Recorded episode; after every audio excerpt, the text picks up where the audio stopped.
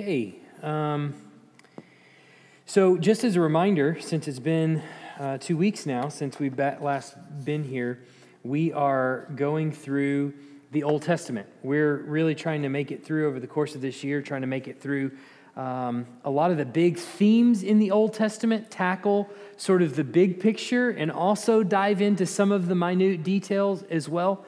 So, we're, we're, we've spent a lot of time over the last uh, six weeks looking at Abraham specifically. And the main reason being because there's so many things that happen in the story of Abraham that are of tremendous importance for the rest of Scripture, that sort of set the tone for the rest of Scripture. So we spent a lot of time with the story of Abraham. And last time we were here, we ended with the binding of Isaac and we kind of wrapped up the Abraham story for the most part. You'll remember that God made this tremendous promise to Abraham that he's going to make him the father of a great nation, but there was a big problem outstanding in the text in chapter 12 and really 15 and 17 as well that he remained childless. He didn't have a child. And so for him to be the father of a great nation, how could that possibly be the case if he doesn't even have a kid yet? And so the, there just continued to be this sort of promise out on the horizon. I'm going to give you, I'm going to make you the father of a great nation. I'm going to make you the father of a great nation.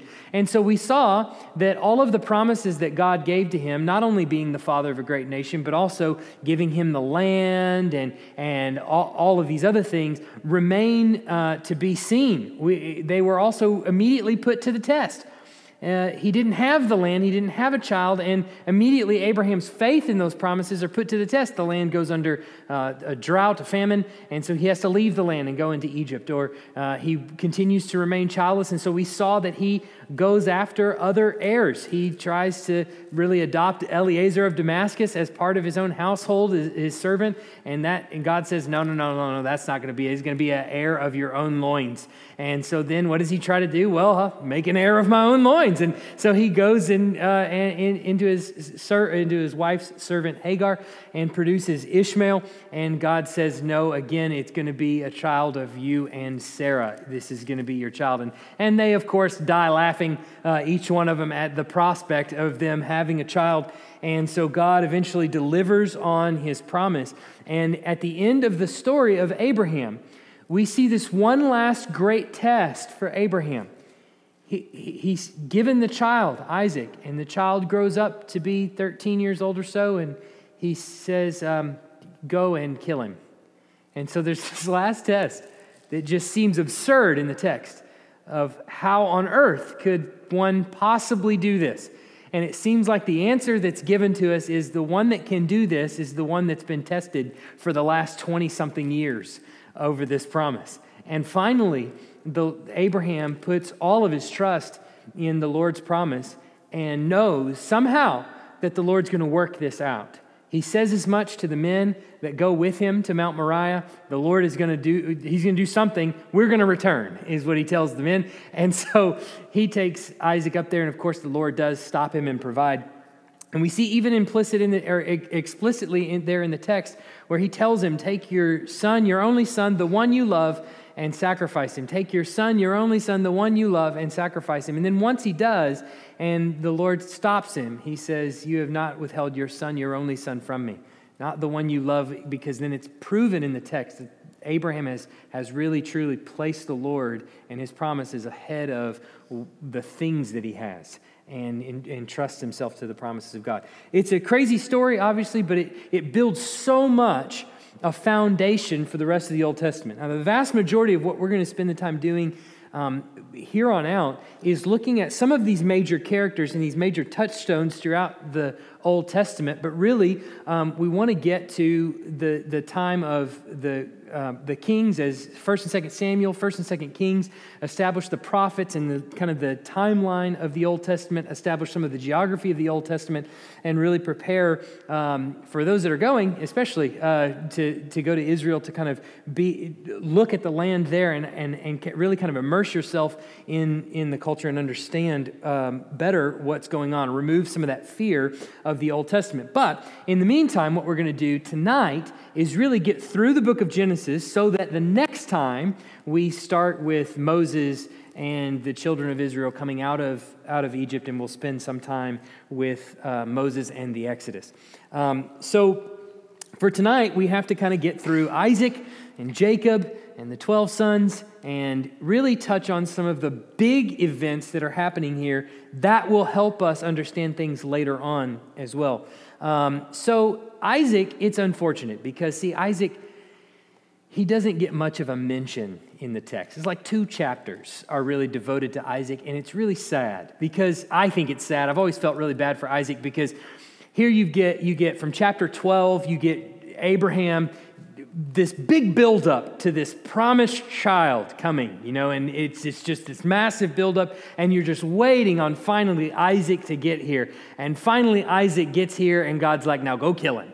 And then after he after he stops him, then then it's like for Isaac, Isaac finally gets his day in the sun, and let's talk about Jacob and your kids. You know, uh, it's like not much about. And so a lot of people have surmised that because he gets such little mention, it's probably because not not because of his lack of of um, of interest or anything like that, but actually because he was quite faithful to the Lord, and there was no hair raising stories to really tell about Isaac, right?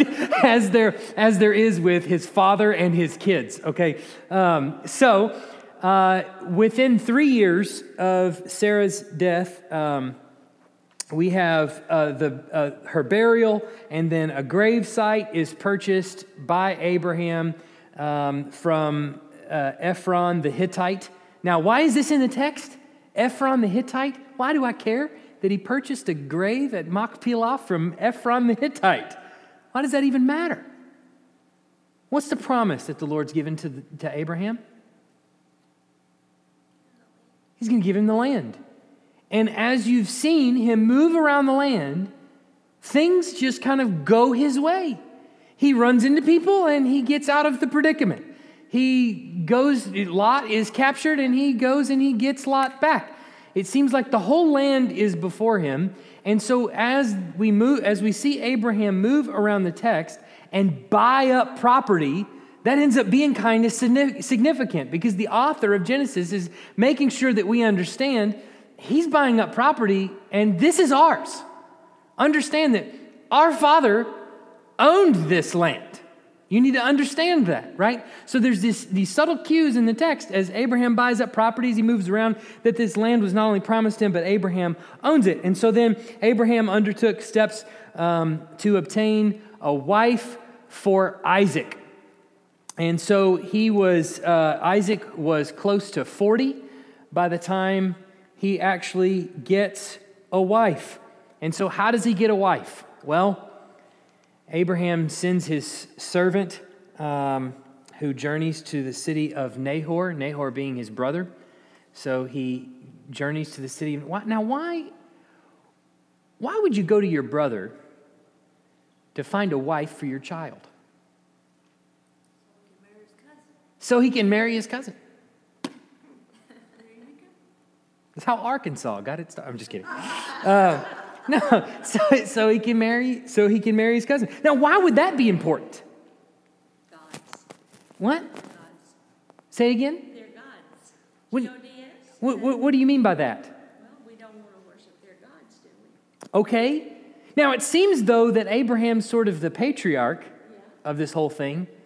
Probably odds are his family's not, as we'll see with Rachel, probably his family's not worshiping the Lord yet, right? Maybe. Why would you go to your your cousins?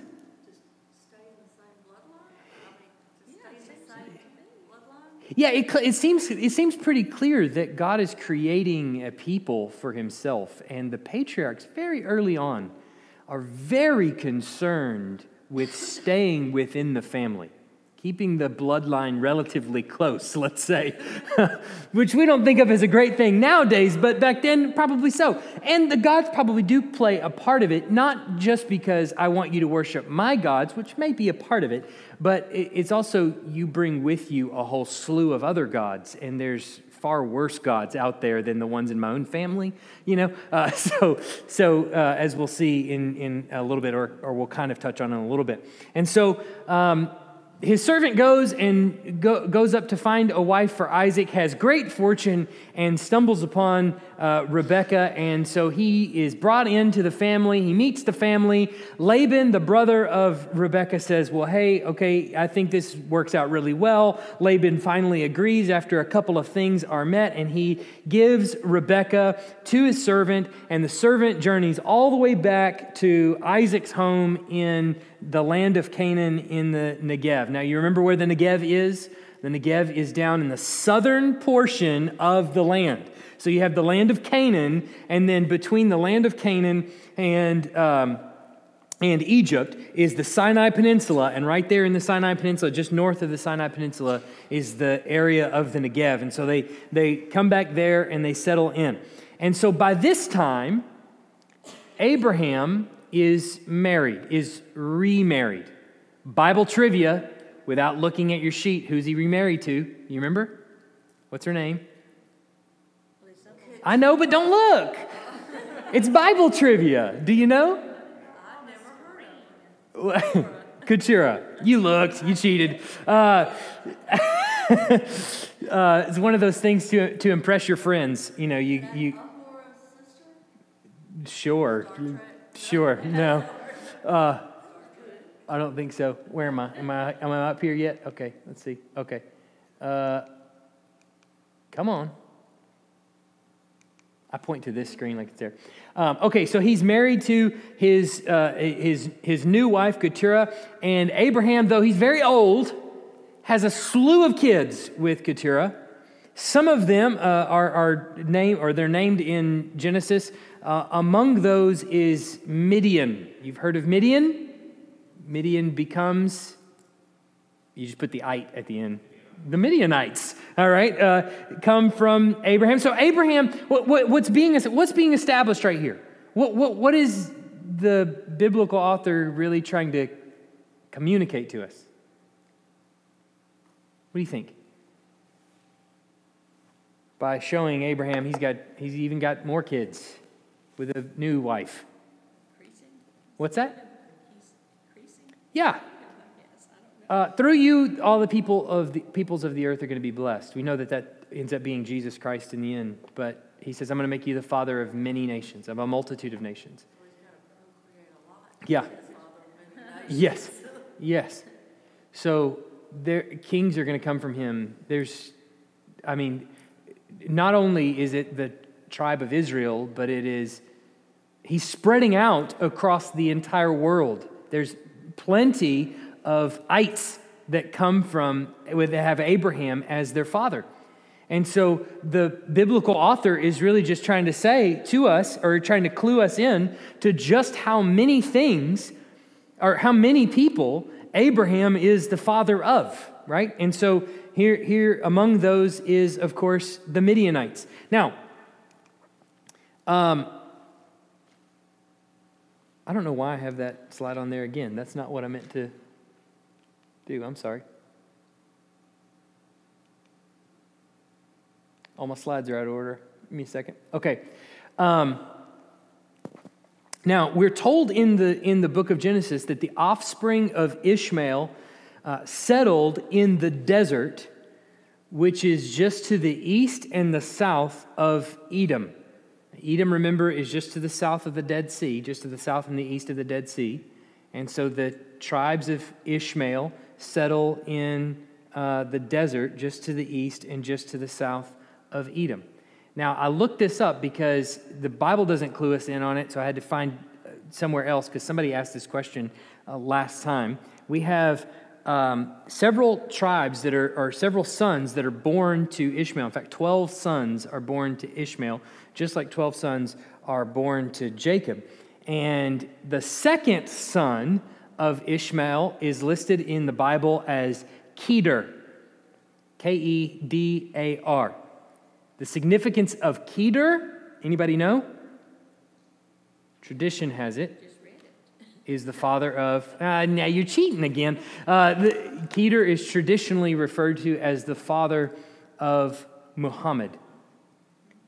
So, apparently, as far as the, the, uh, the nation of Islam, uh, they see their father, their great forefather, I guess you would say, as Ishmael, and Kedar being the uh, father, apparently, that Muhammad is from. They do recognize Abraham. That's why they're called the Abrahamic religions, right? Uh, uh, Judaism, uh, Islam, and Christianity. Um, okay, now the interesting thing about the Ishmaelites and the Midianites is that they appear uh, in some scriptural texts to be almost interchangeable groups of people. Now, they are different people, we know, but at some point they become sort of one in the same. Let's take a look at a couple of these texts.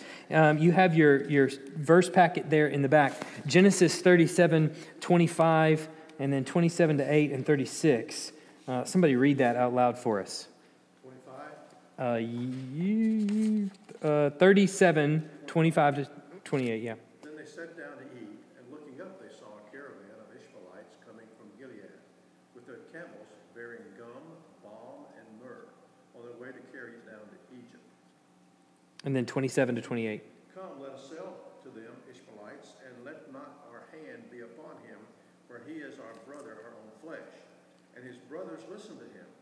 Then Midianite traders passed, and they drew Joseph up and lifted him out of the pit, and sold him to Ishmaelites for twenty shekels of silver. They took Joseph. And you see how the, the term Midianite and Ishmaelite are, are flip flopped back and forth within that, within that same passage. It seems like um, they, they, so they uh, kind of adopt the same name, and it's obvious that at some point they combine, though we're not really told how or by whom, but apparently they become sort of interchangeable people along the way. Now, does that all make sense for there, that's really Isaac and what happens to Ishmael and that kind of thing that sort of wraps up that little piece of the story? Go ahead, Vicki. No, I was just Oh. it. Yeah. Now, the, the transition piece, which becomes the really important part that I want to get to tonight, is centered around the birthright and the blessing. Now, this, the birthright and blessing uh, become this monumental piece that helps us to understand a lot of what happens well, one, in the rest of Genesis, but then really even in the rest of the Bible. The concept of birthright becomes really, really an important part of the story. Now, you obviously, probably most of you will remember the story of Jacob and Esau and why, and that the birthright plays a really important part in that. But it's actually a, a centerpiece, really, throughout a lot of what happens in um, the biblical text, and especially in the New Testament becomes of central importance in the New Testament, ironically, when we get to the story of Jesus. Right? Birthright becomes a, a, of paramount importance. Um, so, as far as understanding this birthright, basically what it is is that the firstborn in the family traditionally holds a position of honor. So, he's got this privileged status, and he also has a right of succession, meaning if your father is the king, then the king dies, the firstborn, the owner of the birthright, usually would be the one that would get the right to the throne. And so the birthright basically means that this person has a position of honor, has a, has a privileged status within the family, and has a right of succession. Now, for a while, up until the Levites come along and actually establish the priesthood, that person who owns the birthright is kind of the priest of the family is responsible for shepherding their spiritual well being as well, being the, the, the spiritual leader, as it were, of the family as well. And so, and then once the Levites come along and everything like that, there's an established priesthood in Israel. That sort of, uh, that idea sort of dissolves. And by the time we get to Jesus, um, some of this becomes a little bit different. We see, especially in the story of the um, the prodigal son, kind of sheds a, a, sort of a different light on this. But we also know that the birthright. Um, for the oldest son, he receives a double portion of the father's uh, wealth and all of his possessions and things like this. And so basically, what would happen if a father had nine sons, he's going to divide his possessions up nine ways. The oldest, or the person that owns the birthright, gets the first two. Then the rest of the sons have to divide up the seven portions that are left up amongst eight children. Does that make sense? Okay? So now, as we understand it, or at least we think we understand it, if there are two sons, it's divided in half. The oldest gets two, none left for the rest. That's the way I, I think the Bible is shaping out. A lot of scholars point that way as well. That um, that the, if there's two children, then the oldest gets all of it, and he's responsible for either doling out some to the, the kids or not. Now, the thing that changes with Jesus is we see that there's two sons in the parable. Now, it's a parable, so we don't know that it's a uh, an actual story, but um, in the parable, it seems that there are two sons and that there's an inheritance for both, right? And the, the youngest son takes his inheritance and, and goes off. So it's probable that something along the lines had changed a little bit, eh, culturally speaking, by the time it gets to the time of Jesus. Or perhaps we don't understand it right, and that may be true too. Um, now, the reason that this is of paramount importance when we get to Jesus is what is Jesus? Or better yet, who is Jesus? The only Son. Which means what? He gets it all. So if Jesus is God's only son, then he has exclusive rights to the inheritance. Now, in order to be included in God's family, one has to be holy, as God is holy, right? So Jesus comes down, and what does he do? Is he holy? Well, yes, he lives a perfect life. And so, does he gain the inheritance? Yes, he's not kicked out of the family of God, he gains the inheritance. But instead of taking it all to himself, what does he do? He dies. He dies. Now, his death, obviously, what happens to his inheritance? Well, it's got to go somewhere, right? But in his death, he also died for a people. And so he includes them into his family. In fact, we become his body, we become a part of him. So, by becoming a part of him, we also gain his inheritance. Right? Inheritance and birthright becomes a tremendous, uh, tremendously important part of the biblical narrative, especially when we get to Jesus, because uh, I don't know that we can really understand what's happening with Jesus unless we understand that. The, the other part that's really important, especially as your Jehovah's Witness friends come and knock on your door, is a lot of them will tell you uh, that Jesus being the firstborn among many brothers, or even your Mormon friends will tell you this too, him being the firstborn means what? What do they say? Hey, what's that? We're brothers. He was made like we are. He would, um, I think even the Mormon text says, as he was, so you are. No, wait, as he is, so you are. As he now is, you will be, or something like that. Basically implying that he was created just like you are. He is, uh, he is, he's just like us. He was procreated by God. That that's what the Bible means when it says firstborn. But that's not true. Any Jew reading that text would say what he's talking about there is being the firstborn, meaning that he has the primacy to all of the Father's possessions.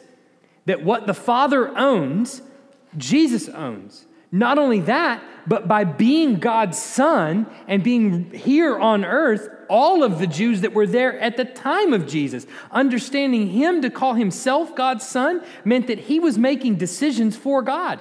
That's what the son does. The firstborn son, in absence of the father, makes the decisions for the estate. He decides how it all goes. In fact, we even see this in a, um, a parable that Jesus tells of the stewards of the vineyard. You remember this? Where the father goes away and they're left in charge of the vineyard, and he sends messengers to go collect rent, and they kill these messengers. And then he says, Well, I'll send my son, and he'll, he'll do it. And of course, they'll listen to the son, and they don't, they kill him too.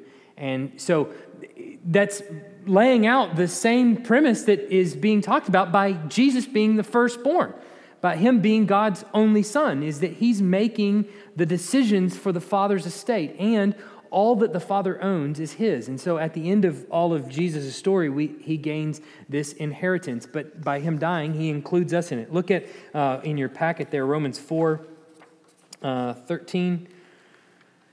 For the promise to Abraham and his offspring that he would be heir to the world did not come through the law, but through the righteousness of faith.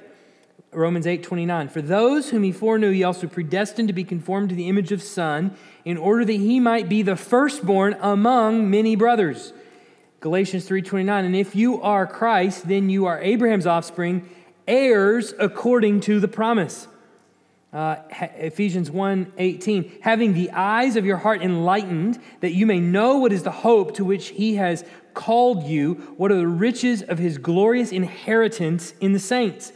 Hebrews 11 16, but as it is, they desire a better country, that is, a heavenly one. Therefore, God is not ashamed to be called their God, for he has prepared for them a city. So here's the, and there's, there's plenty more scriptures that, that deal with this concept of inheritance, of things that we're going to gain through Christ and through Christ only. But this idea of having the birthright and the, and the blessing is tremendously important in not only the Genesis narrative, but also in really the rest of Scripture and in the New Testament. Now, here's another thing that we also understand that in the event that a man died without any sons, how would his possessions be divided up?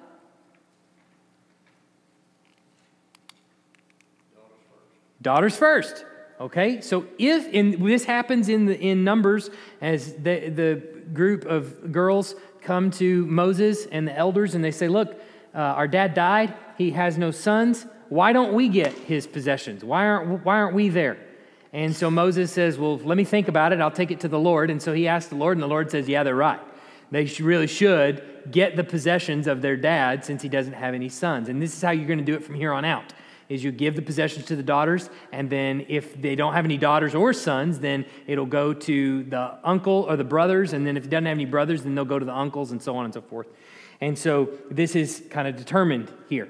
Now, let's couple this, this idea that uh, possessions could go to the daughter, okay? Let's take that in account with uh, some historical evidence of the tablets of Nuzi Remember, we talked about these a while back, the tablets of Nuzi that were discovered, some 1,700 tablets that are about the size of a credit card, and they were discovered in the area of the Mesopotamian region, so up there up north in Haran, where Jacob and Rachel and uh, Laban and all of them are at the time. So this is the kind of the general area where um, these things are discovered. And what we find there is in those tablets, it shows that not only do, can uh, any member of the family gain birthright, but that the birthright could be exchanged, that you could trade your birthright to someone else. And as a symbol of who owns the birthright, the person that has the birthright would take the family's gods. Tiny little statues, statues, little carvings that the family worshiped. The owner, the possessor of these gods, would be the one that had the rightful claim to the estate. So imagine uh, two sons, they, one has the birthright, they, they've separated you know, over many miles. The dad dies, they come back to where the parents are to settle the estate. Who, who, has the, who has the right to this estate? Well, I've got the gods, right? Here they are. This is my token that I. So the Nuzi tablets establish a law code that people in the area abided by, right? Okay, now look at Genesis 31.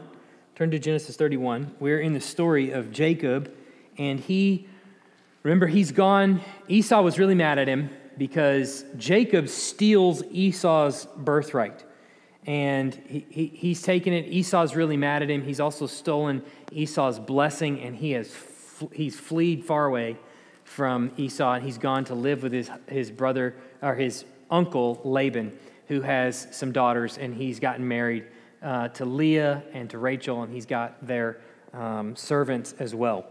and they're getting ready to leave. And we see at the very beginning of chapter 31, uh, verse 1 Now Jacob heard that the sons of Laban were saying, Jacob has taken all that was our father's, and from what was our father's, he gained all his wealth. So they're complaining that, like, hey, my inheritance is not nearly as big as it once was, and that's a problem. And so Jacob uh, knows that they're complaining about him, and these are his brother in laws, and he obviously uh, doesn't want to really confront them, so he sends his wives out there to do, to do the, hey, they're your brothers, go out there and talk to them. And so uh, Leah and Rachel go out there and do some of the bargaining and you know the negotiating between them and, and look they're they're very concerned as well. They're like look all of the things that are are where my dads are going to uh, they're not ours. They're, they're going to kids. Uh, we don't we don't get any of these things right?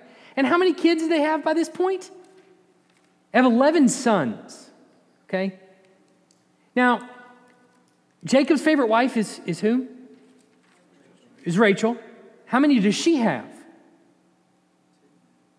she has one at this point. She'll have a second one later on, but she has, she has one at this point. She has Joseph.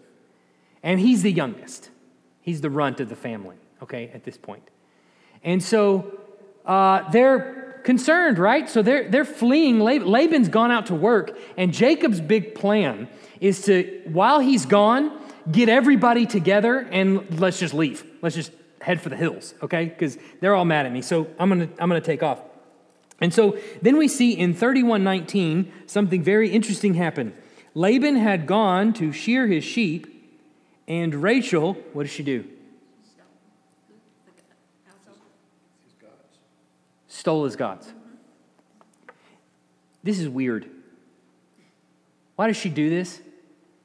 We're not really told in the text why explicitly she does it. We're left to assume either she is a polytheist, so she worships a lot of, a lot of different gods.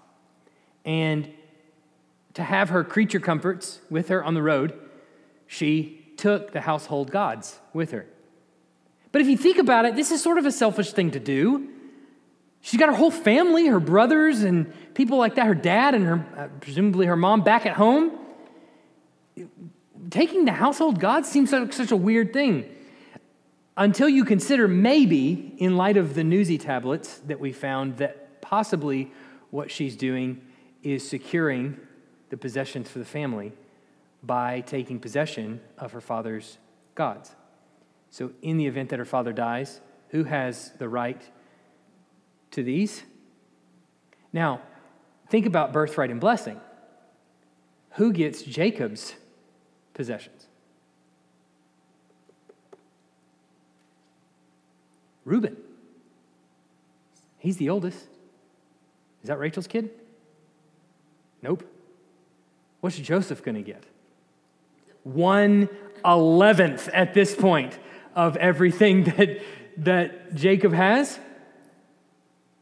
I think, call me crazy, but I think Rachel is a little bit concerned that her baby is not going to have enough, is not going to be provided for. Now, that's ironic in the story because God has told Abraham, through you, all the nations of the earth are going to be blessed. I'm going to bless those who bless you. His family is going to be rich beyond all imagination. Presumably, Rachel knows this. Jacob for sure knows it. He struggled to get the birthright and the blessing to begin with. So he knows it for sure. Does she believe that? Maybe.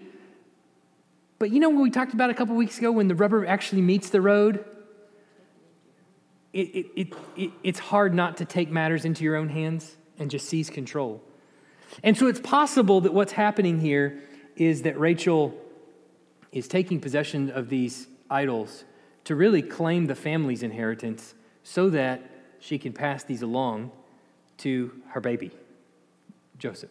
The further irony of this is who actually gets the birthright and the blessing. Remember? Joseph. Okay. Strange, isn't it? Now, So she takes these idols and she's got them in her possession. Now, what ends up happening? Do you remember the story? Do you remember how it unfolds? Oh, Laban comes looking for him. So, up here in, so at the very top of this map, you're just going to have to trust me here. At the very top of this map, in where it says Paddan Aram, just north of the letters Paddan Aram is Haran, which is where Jacob and Laban and all of them are at. I had to kind of zoom out so that you could see where the land of Canaan is. They're a long ways up there. So they're way, way, way, way, way, way up there. And so Jacob and all of his uh, folks head for the hills. They, they come straight down that orange line all the way down to the east of the Jordan River where they finally will meet Esau. But up here at Ramoth Gilead, let me get my pointer on the screen. You see Gilead right there? Down here on the sa- in the south, there's, there's the Sea of Galilee. There's the Dead Sea is down here at the very bottom, and then Gilead is in between them. Okay? He ends up there meeting Laban. Laban comes looking for him. So Laban is hot. All right? He is hot to trot because somebody has taken his gods, and the only ones that's left, his family, is Jacob and his crooks, his clan of crooks, okay? And so he goes looking for them, and he comes down there and he, and he, and he meets them, and I believe it's in verse 32, if I'm not mistaken. I've written that down, and so I hope that's right. Um, yeah. Um, so he comes up to Jacob and he says, he says Look, I, one of you has my gods. And, and Jacob's like, Jacob doesn't know at this point anybody's got, I don't think he ever knows who's got his gods. He's like, Look, he doesn't, doesn't have, nobody has your gods. And he says, he makes a really stupid comment in verse 32 Anyone with whom you find your gods shall not live. In the presence of our kinsmen, point out what I have that is yours and take it. Who has the gods? Who's Jacob's favorite wife? Who's the one of his wives that's going to die pretty soon in the story? Rachel. Yikes. It's almost as if God honors the, the promise. Okay. So it's, it's unclear in the text. I, I get it. There's not, it's not spelled out. This is what this means, her taking the gods. But I think there are a lot of things that are stated in the text that are cultural assumptions. You're supposed to just know that. Um, for instance, God cutting the, or Abraham cutting the animals in half and laying them opposite each other, and God passing in between the animals in the night. That's never explained. You just, you're just left to go, what in the world? Okay, I guess in some dream they got some divided animals. Um, Abraham tells another guy, put, put your hand under my thigh. You're supposed to go, oh, yeah, I get it. That makes sense, right? Um, so there's some cultural assumptions that are made in the text, and I think this may actually be one of them that she's trying to provide, and it ends up being her undoing. It ends up being leading to really ultimately her death. Um, questions, comments, thoughts on that? Okay. Um, all right, so even though Jacob, whose name means he grabs the heel, some of you probably think his name means deceiver.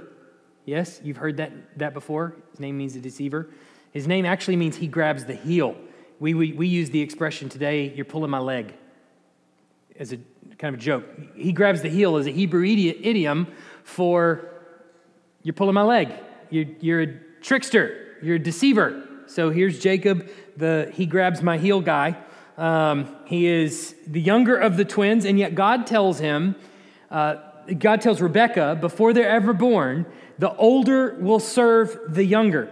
And so Esau, what happens in the story? Well, pretty soon Esau uh, comes in and, uh, yeah, Esau comes in and trades his, his birthright for a bowl. The text says a bowl of the red stuff. He just sits down and give me some of the red. Give, give, me the red stuff. He's really hungry and he doesn't even know what to call it. He's just like, give me whatever you've got.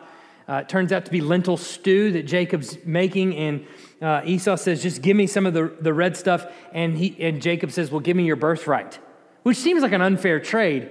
Uh, but Esau, who is impulsive, it appears in this story. He's really impulsive to the point that he's probably legitimately hungry. He probably is to the point of starvation, even. I don't know. Maybe he's really incredibly famished. But for whatever reason, he decides okay, yeah, the birthright, I don't need something that's years away from me now. Uh, when I can have lentil stew now, I wouldn't trade just about anything for lentil stew. Um, I wouldn't trade a pair of old sneakers for lentil stew. So, um, so, but then what happens in the text, especially when we get to the New Testament text, Esau becomes a parable for all believers that we should endure patiently rather than giving in to our passions like Esau. Because what happens with Esau? Do you remember? He, he gets, he gets out, he's out of his birthright, and then Jacob deceives him out of his blessing. So he goes into the tent where Isaac is near blind, and he clothes himself with Esau's clothes. He puts on animal skins that Rebecca has made him, and that's important as well. Is yeah, mother's behind it all. Rebecca's favorite is Jacob. That's clearly stated in the text. Rebecca's favorite is Jacob, and Isaac's favorite is Esau. But only one of the parents, it appears in the text, is told by God Himself that the older will serve the younger, and that's Rebecca. So it seems as though she's taking her cues from the Lord, and she's truly trying to, it seems like, finagle it. But it ends up being that's how the Lord's gonna, gonna do this tr- trickaroo, is that uh, Jacob ends up taking it. Well, once Esau has realized that he's out of both things, he's out of the birthright and the blessing, which truly can never be separated the birthright is the blessing, and Isaac and, and Esau are both under the assumption that it can be separated. And apparently, the answer is uh, the Lord says, no, it cannot be separated. Uh, so Esau is trying to get his some sort of blessing. Don't you have any blessing for me? And, and uh, Isaac's answer is really, uh, not really. Tiny little one here, you can have crumbs, but that's about it. And so Esau breaks down in tears. And what does the author of Hebrews say about him? Hebrews 12, uh, 12, 16, and 17. That no, uh, he's, he's saying avoid uh, sins and things like that, that no one is sexually immoral or unholy like Esau, who sold his birthright for a single meal. For you know that afterward, when he desired to inherit the blessing, he was rejected, for he found no chance to repent, though he sought it with tears. The story of Esau is marked by someone who is so compulsive that he gives in to his slightest little whims and goes after them, even if it means giving up what is most cherished. And he says, You too, Christian, don't go after those things that momentarily satisfy, giving up that which eternally satisfies. Even though the birthright that is yours by virtue of your faith in Christ is going to be inherited by faith, and there's going to be some delay before you get it. That's exactly it. Yeah, you're, you're not placing value on what is, exi- what is valuable. Um, okay, so then toward the end of the book of Genesis, um, it seems clear in the actions of Reuben, who does what? What does Reuben do? Hey, what? His father's. Oh, he well he does, but then but there's another thing that he does that he's held accountable for that is the reason why. Yeah, he slept with his father's concubine. That, that was the big, the big one. Um, that was a, a big problem. And then Simeon and Levi, what do they do? You remember what they do? Now, what they do seems excusable to us. No? Yeah. So the, the, some folks, Shechem, uh, rapes their sister, uh, and once, they, once that happens, um, Simeon and Levi come up with. To be honest, when I read when I read this story, I think, hey, that's a pretty good plan. they were pretty shrewd. Uh, so they tell that Shechem wants to marry Dinah. Is it? If I'm remembering right, the name um, wants to marry Dinah, and he says, "Look, I'll, I'll do anything." After he's already raped her, uh, look, I'll do I'll do anything. I want to I want to marry her. And he says, "Well, we can't give our sister to an uncircumcised Gentile." He doesn't say Gentile, but Gentile So if you wanna, if you want her, then we'll give her to you. But all everybody, everybody in the whole town's got to be circumcised. And so they're like, okay, fine. So they everybody gets circumcised. And on the third day, they're all laying around and they're in pain. All the males are. And so Simeon and Levi uh, come into the camp and just kill everybody. and it's all a revenge plot um, for what they did to their sister. And when you read that, well, hey, that looks pretty shrewd, and that looks like a pretty good plot there, a little scheme to, to do this. But the problem is when Jacob is handing out the blessings to his family in Genesis 49, he uses that, that instance as a reason why they don't get the birthright or the blessing, why it passes over them. And he uses Reuben's mistake with his concubine as reason why he doesn't get the birthright and the blessing either. So once it passes the oldest, then it really is up to Jacob to give to hand out. And so um, Joseph, it seems, was then sent to Egypt. Uh, oh, so th- I need to point this out. There's something that's happening in the text of Genesis as we get closer to the end of the story, especially as you look at the actions of Reuben and Simeon and Levi, that it seems like what the brothers are doing is they're starting to adopt the practices of the Canaanite culture. They're starting to become Canaanite. Uh, Reuben, Reuben, some of the brothers begin taking on Canaanite wives, Canaanite girlfriends, Canaanite concubines, and it seems as though they're beginning to adopt the lifestyle of the Canaanites. Well, what's God's plan? How does He get them out of this? He sends them to Egypt. So it seems as though what happens to Joseph in the text of Genesis, it seems heinous on the surface. And it is heinous. What they did to their brother is awful and it's sinful. And Joseph is intent on saying they intended it for evil. There was evil in their hearts when they did it. They intended it for evil. But he says, God had intentions in this plan as well, and his intentions were pure. His intentions were good. His intention was to get them out of Canaan. Well, one, he gets them out of Canaan in that he, uh, so uh, the answer is their divine providence, if you don't have that. By divine providence, Joseph is sent to Egypt, um, not as an act of punishment, but a blessing of divine providence. Um, he gets them out of Egypt not only to eventually get them out of the land of Canaan, but also to save the lives of his brothers. Now, there's, there's so many things that we could say about the text of Genesis, but one of the things that has to stand out to us is that uh, there's one person that ends up being the one to pull, pull the uh, kid out of the pit, pull Joseph out of the pit, and sell him to the slave traders, and that's Judah. Judah's act of taking Joseph out of the pit and getting him down to Egypt ends up saving the entire nation of Israel. Because if not for Joseph going down to Egypt, storing up grain, saving his family, they're all dead in a famine. So Judah saves the entire nation. So, what is he rewarded with in the end, in the blessing? The scepter. The scepter will never pass from Judah. Now we know that there's a really there's a couple really important figures that come from the line of Judah. One is David, right? He sits on the throne, and there's great prom- David has great promise. David's going to be the king. He's going to maybe this guy, maybe he is the new Adam. Maybe he's the one that was promised from Abraham's seed. Nope, he fails. Well, there's another one that comes up from the line of David that also saves an entire world of people, and that's Jesus. There's great foreshadowing in the book of, uh, the book of Genesis as it looks toward the future of the biblical narrative.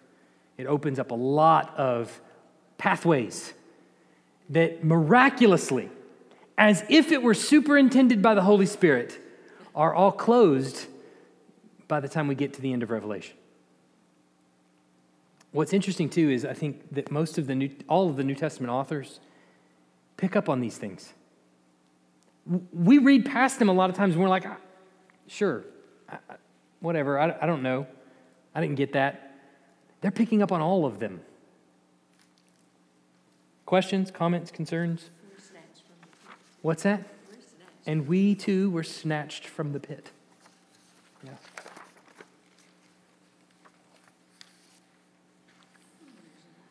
Yeah, there's, there's a ton. We're going to get to Moses and the Exodus. The 10 plagues is what I've got planned for next week. So, um, yeah. yeah.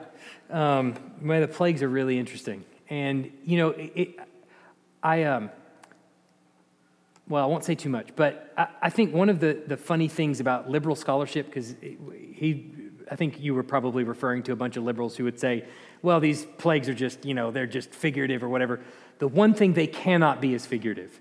They either are literally, they literally happened, or they didn't happen at all, right? That, or they weren't even, the early Jews didn't even know about them. They never, you know, read them or anything like that. That's the, the only thing they can't be is figuratively used for our intentions. So, um, anyway, that more of that next week. Uh, questions about this? Anything? All right. Well, let's pray and then we'll get out of here.